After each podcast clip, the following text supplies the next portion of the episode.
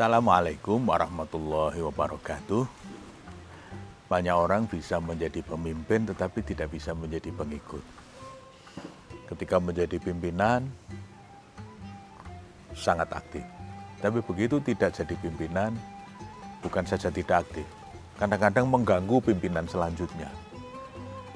Ketika masih dalam posisi tanggung jawab, tapi begitu turun lepas tanggung jawab. Saya melihat ini tadi ada seorang kepala sekolah yang setelah selesai menjadi kepala sekolah, itu kan artinya sudah tidak lagi menjadi pimpinan. Tapi kemudian ikut aktif, tetap biasa melakukan tugasnya sebagai guru, dan bahkan mau mengerjakan tugas-tugas lain yang mestinya dikerjakan oleh karyawan. Memang di sini ada dua hal. Satu adalah leader, yang kedua adalah follower. Sehingga di satu sisi ada leadership, tapi di sisi lain ada followership. Nah, banyak orang lebih menekankan pada leadership. Padahal followership tidak kalah pentingnya bila dibandingkan dengan leadership.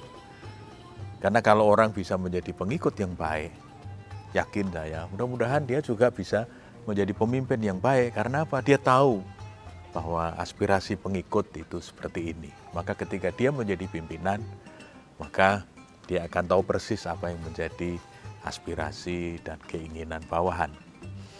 Tetapi kalau dia tidak bisa menjadi pengikut yang baik, atau mungkin tidak pernah menjadi pengikut, tiba-tiba saja menjadi pimpinan, maka dia memimpin dengan pikirannya sendiri, dengan kemampuannya sendiri, tanpa menenggang, tanpa mencoba mengerti apa yang menjadi aspirasi dari mereka yang dipimpinnya.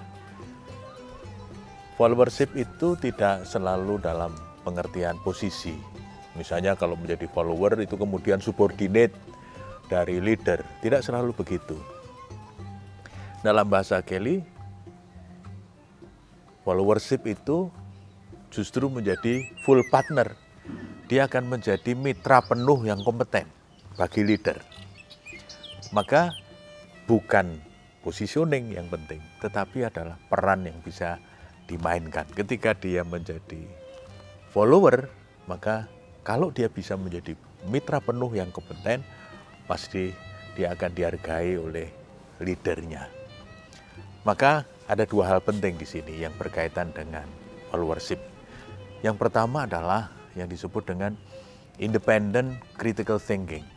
Jadi kemampuan untuk secara mandiri berpikir kritis sebagai follower yang baik, mestinya kita bisa memberikan kritik yang membangun. Sebab ada kritik itu yang tidak membangun, karena semua yang dilakukan oleh pimpinan diserang, semua kebijakan ditolak. Misalnya hal-hal yang begini tentu tidak sehat bagi uh, organisasi, bagi komunitas yang yang menjadi uh, organisasinya. Nah, yang baik itu kritiknya kritik yang membangun dia bisa kreatif, bisa inovatif, karena ingin menyumbangkan yang terbaik bagi organisasinya. Yang kedua, di samping independent critical thinking adalah active engagement. Apa yang dimaksud dengan active engagement? Kenapa disebut eh, ikatan yang aktif? Itu karena dia ingin berpartisipasi penuh dalam proses. Jadi follower yang baik itu tahu persis apa yang harus dia mainkan dalam proses, mungkin proses produksi, mungkin proses organisasi, mungkin proses dalam interaksi sosial di komunitasnya masing-masing. Tetapi yang dia lakukan adalah active engagement. Jadi dia terlibat penuh, dia ingin berpartisipasi sepenuhnya dalam proses organisasi, dalam proses gerakan. Karena itu orang yang seperti ini biasanya dia tetap dapat bisa mengontrol kesehatan mentalnya meskipun dalam situasi yang menekan. Karena memang motivasinya bukan personal lagi, tetapi dia ingin memberikan yang terbaik bagi organisasinya.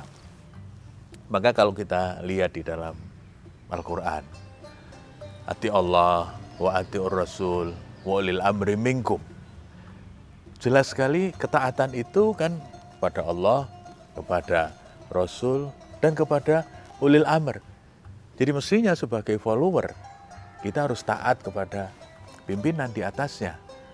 Dalam konteks besar, mungkin pimpinan negara, dalam konteks perusahaan, mungkin pimpinan perusahaan, dalam konteks sekolah, mungkin kepala sekolah, dalam konteks keluarga, mungkin kepala keluarga. Jadi ayat ini di samping menekankan ketaatan kita kepada Allah dan Rasulnya, tetapi juga menekankan bagaimana interaksi kita dengan pimpinan. Ketaatan kepada pimpinan itu menjadi penting karena ketaatan itu bisa juga kita tunjukkan dalam bentuk kritik yang membangun. Pada saat yang sama kita terlibat penuh dalam proses. Karena ada orang yang maunya mengkritik tapi tidak mau terlibat dalam proses. Nah, ini bukan follower yang baik. Bahkan ada beberapa orang yang kita lihat ketika sudah tidak lagi menjabat, yang dilakukan itu adalah menyerang tempatnya dulu bekerja. Pertanyaannya kemudian, nah ngapain dulu waktu di dalam kok tidak dilakukan? Nah sekarang setelah di luar kemudian teriak-teriak. Akan lebih bijak ketika pada saat menjadi pimpinan dia melakukan yang terbaik.